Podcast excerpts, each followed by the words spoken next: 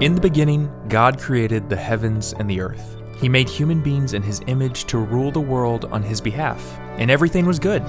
But sadly, that initial state of innocence didn't last long. Sin enters the story in Genesis chapter 3, and God's good world and everything in it, including us, was corrupted. But there's good news. Immediately after this, God makes a mysterious promise to confront and defeat evil at its source. Join us as we study the promise of God, the third episode in this series on the true story of the biblical narrative from Genesis to Revelation. This is Grant. And this is Jerome. You're listening to Reconciled, where we explore how Jesus finds us where we are, wherever we are, and leads us to where we need to be. Welcome back. In this series, we've chosen a few key verses that will take us through the story of the Bible. Last time, we looked at how God created the heavens and the earth, and how he made human beings in his image to cultivate the Garden of Eden and rule the earth on his behalf. But now in Genesis 3, it all comes apart. Right. Sin infiltrates God's creation and wrecks everything. But God knew this would happen and had his plan ready to set in motion. This promise that we're going to look at seems pretty obscure at first, but as we read the rest of the Bible, it unfolds in a magnificent way, leading us straight to Jesus.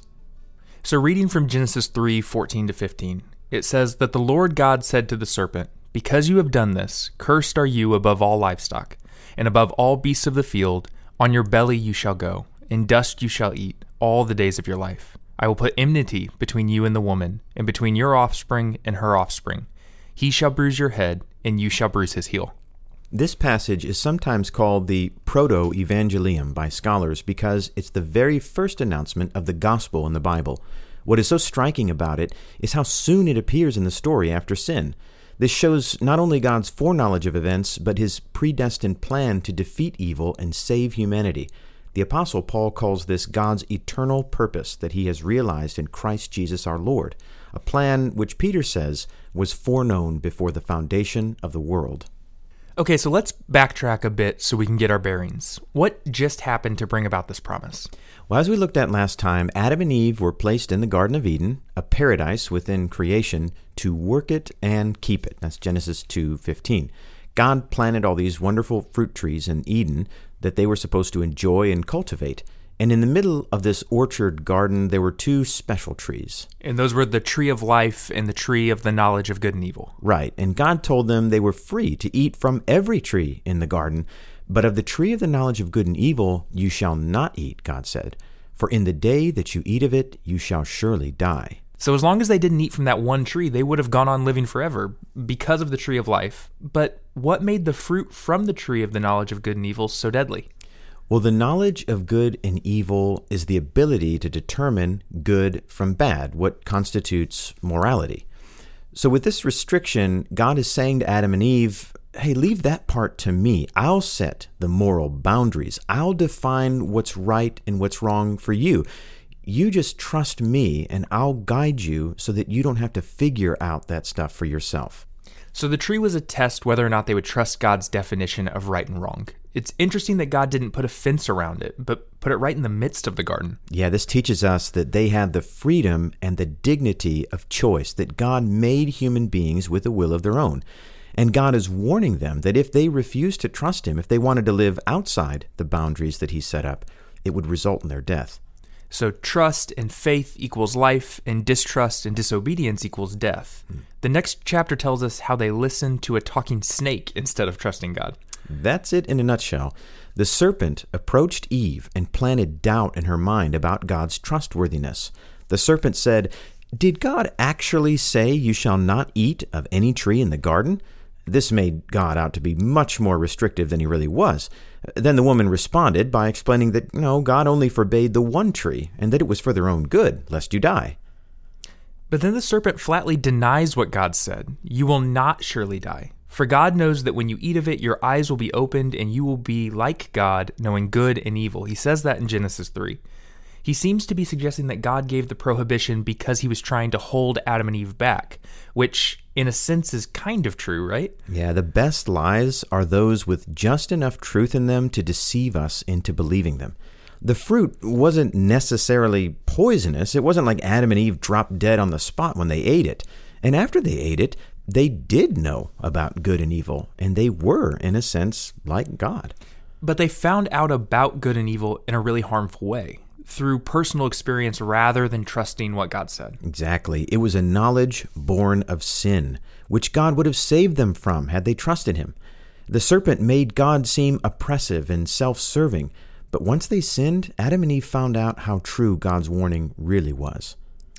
Genesis 3 7 says that then the eyes of both were opened, and they knew that they were naked. And then chapter 2 ended with the statement, The man and his wife were both naked and not ashamed. So it looks like after they sinned, they recognized they were guilty and now they are ashamed. Yeah, they had lost that childlike innocence. So they tried to cover their bodies up and hide themselves from each other. And then they even tried to hide from God. So what happens next? What what's the fallout from Adam and Eve's rebellion? You you already mentioned that they're hiding from each other and God, but what else? So not only did sin disrupt their relationship with one another and with God, but it also fractured all of creation. I mean, the earth itself was changed.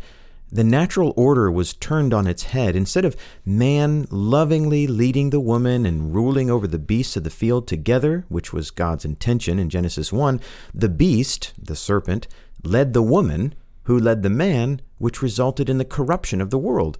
And Adam and Eve were then banished from the garden.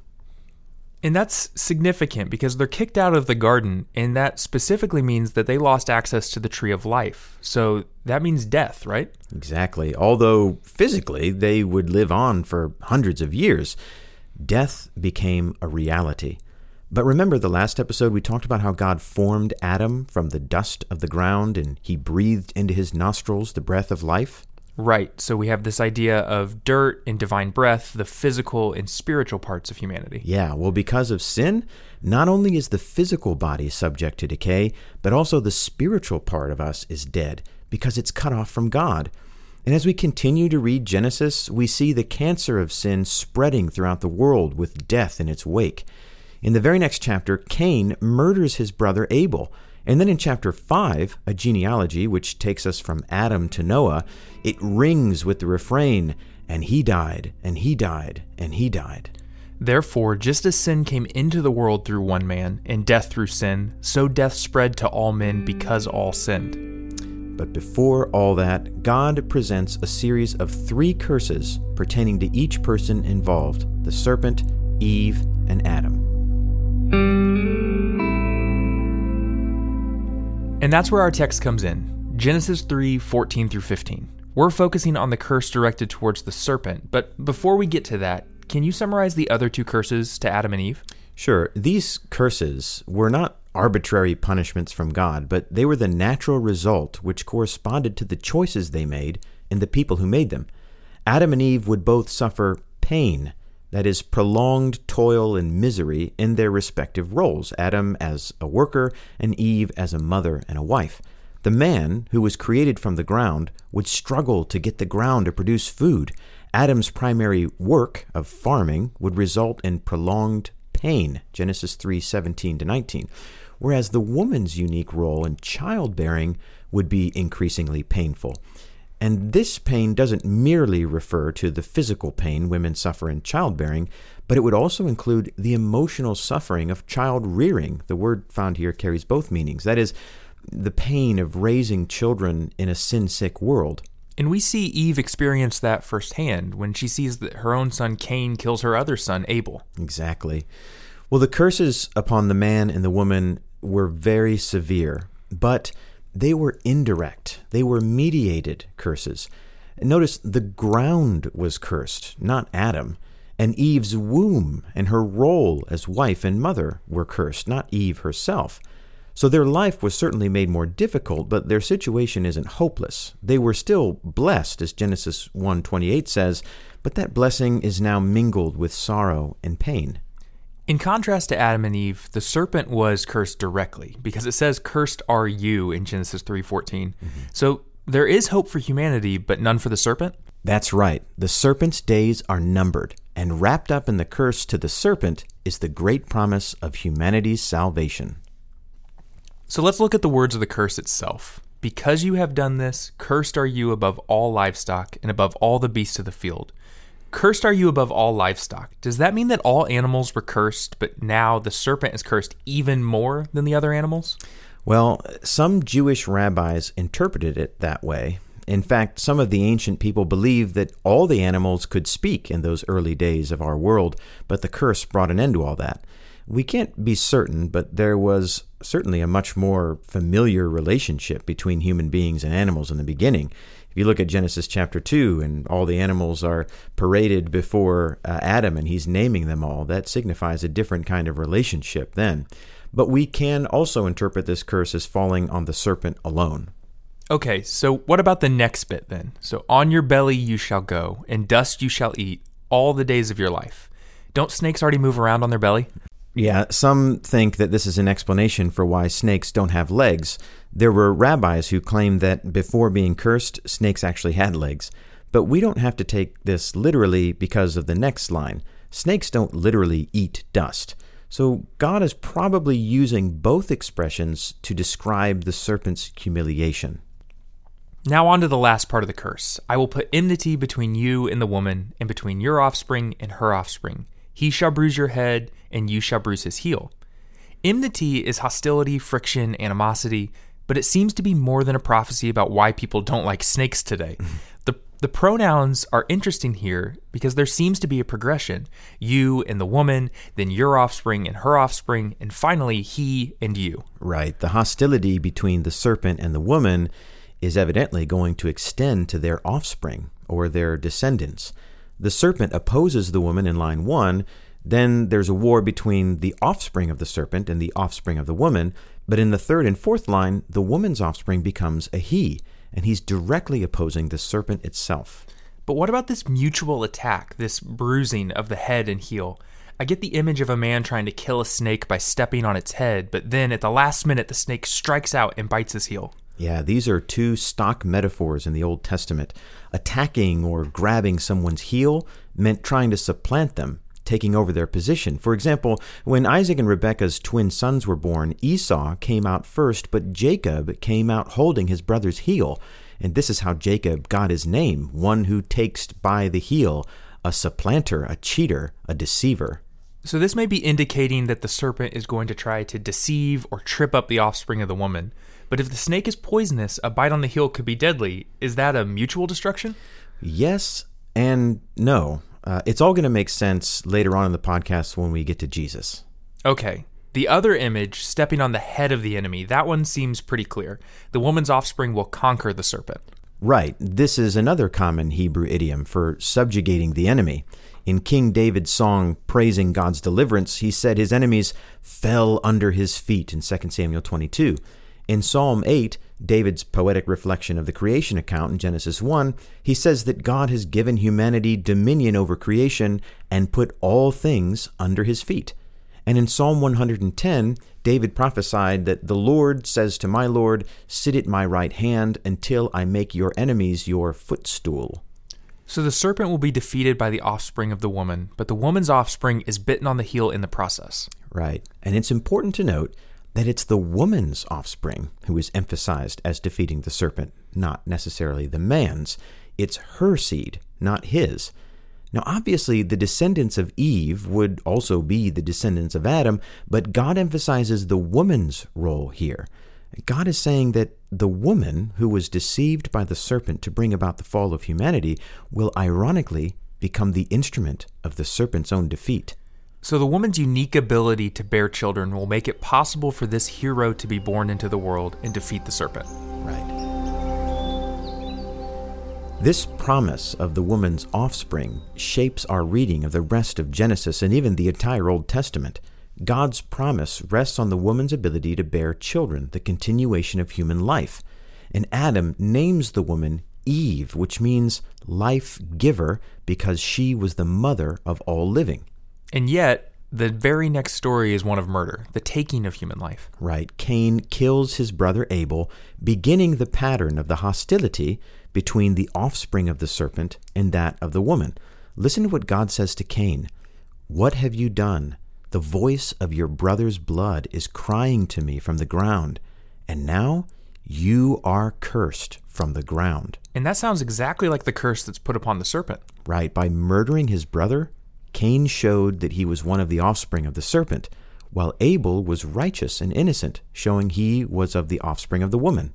It's interesting that instead of the ground being cursed, like it was for Adam, Cain is cursed from the ground. Right. God said, When you work the ground, it shall no longer yield to you its strength. You shall be a fugitive and a wanderer on the earth.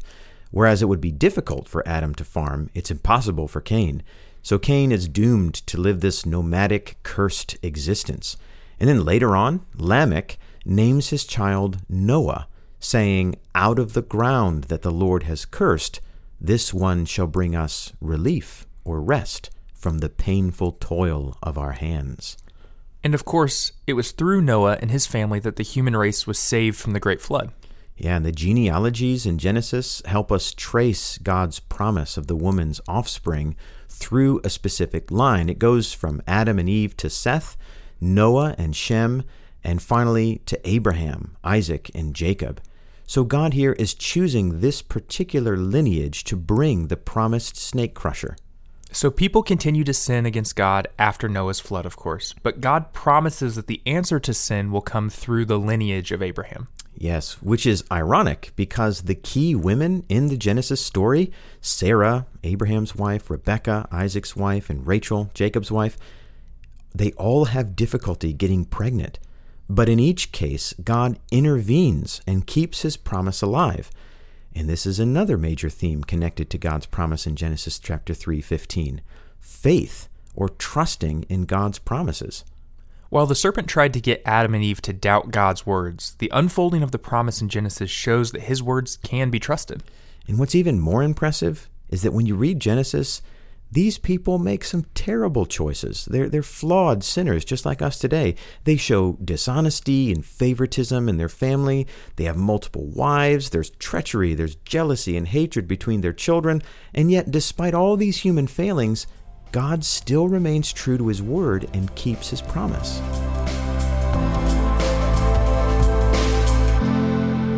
Okay, so I think we've gone long enough ignoring the talking snake in the room. So I know it's going back a little bit in the conversation, but who is the serpent? Because Genesis 3 1 describes it as crafty, a beast of the field, but it seems to be something more than a normal animal. Are we talking about Satan here? Yeah, the identity of the serpent actually isn't revealed in Genesis or the rest of the Pentateuch, but the New Testament connects the serpent with Satan.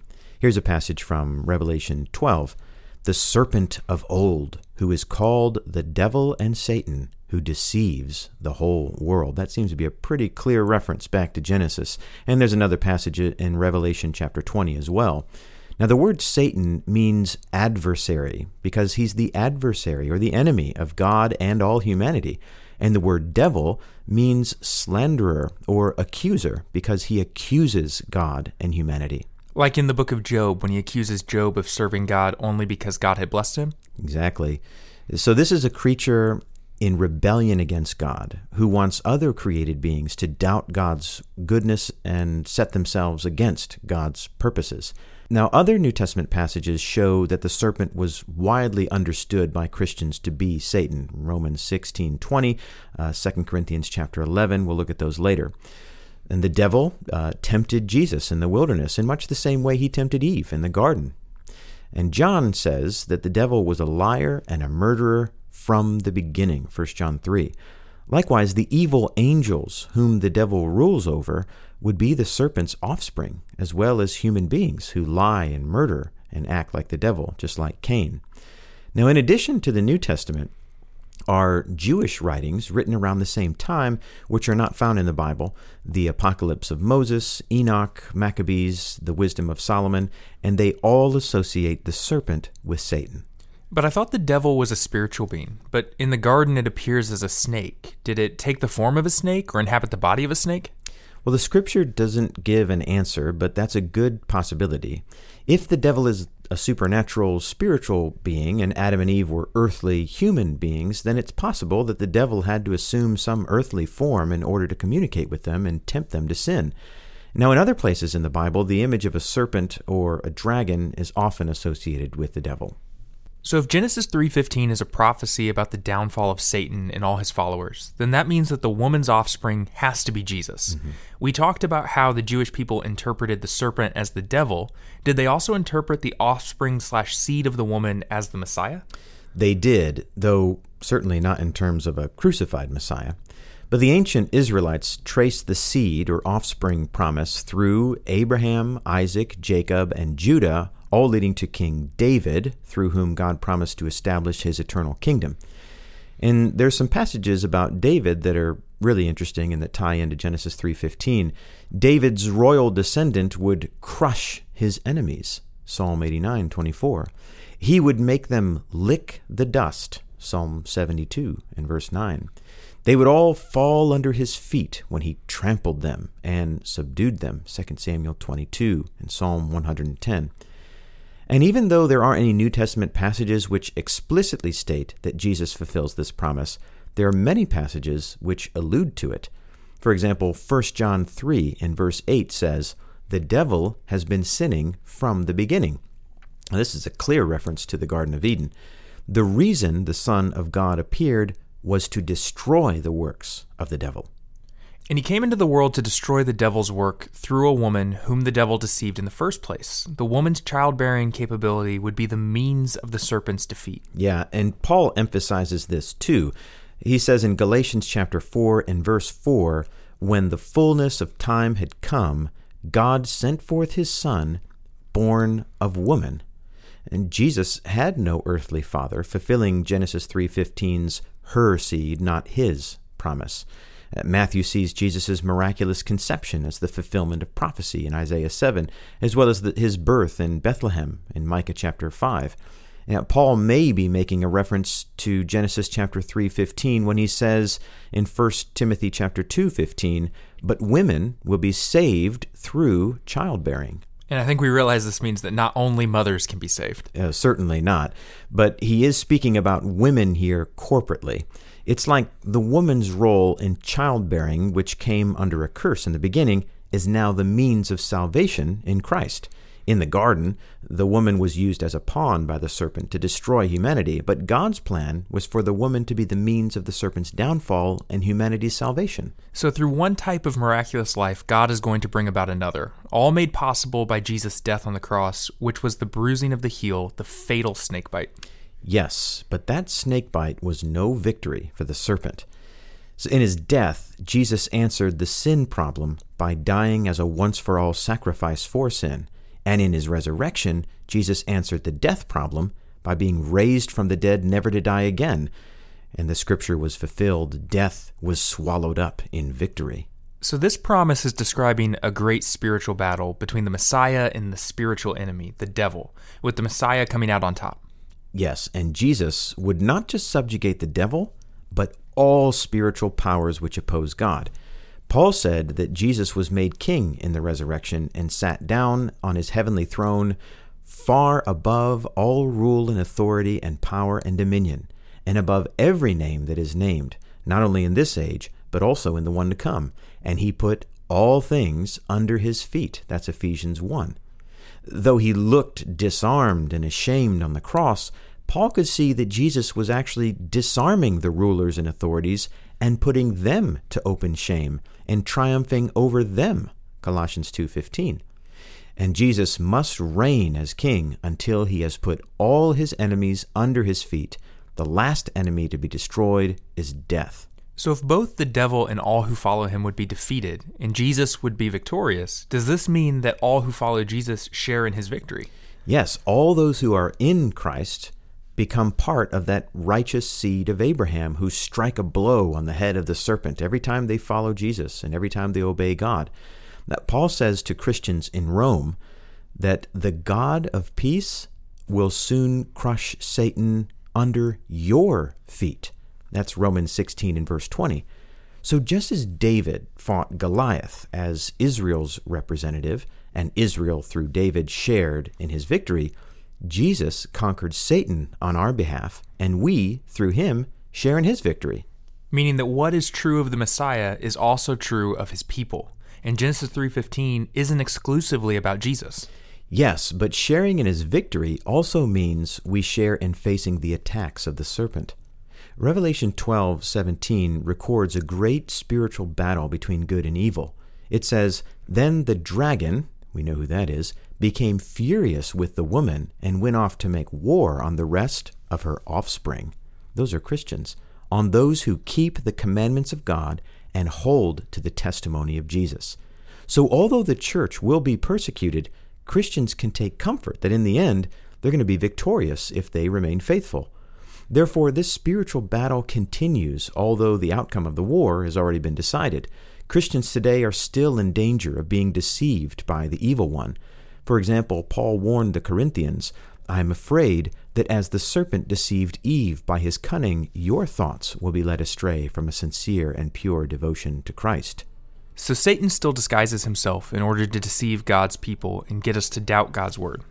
Right, but because Christ has come and crushed the head of the serpent in his death and his resurrection, we know that God is trustworthy and that we are, as Paul says, not ignorant of Satan's schemes.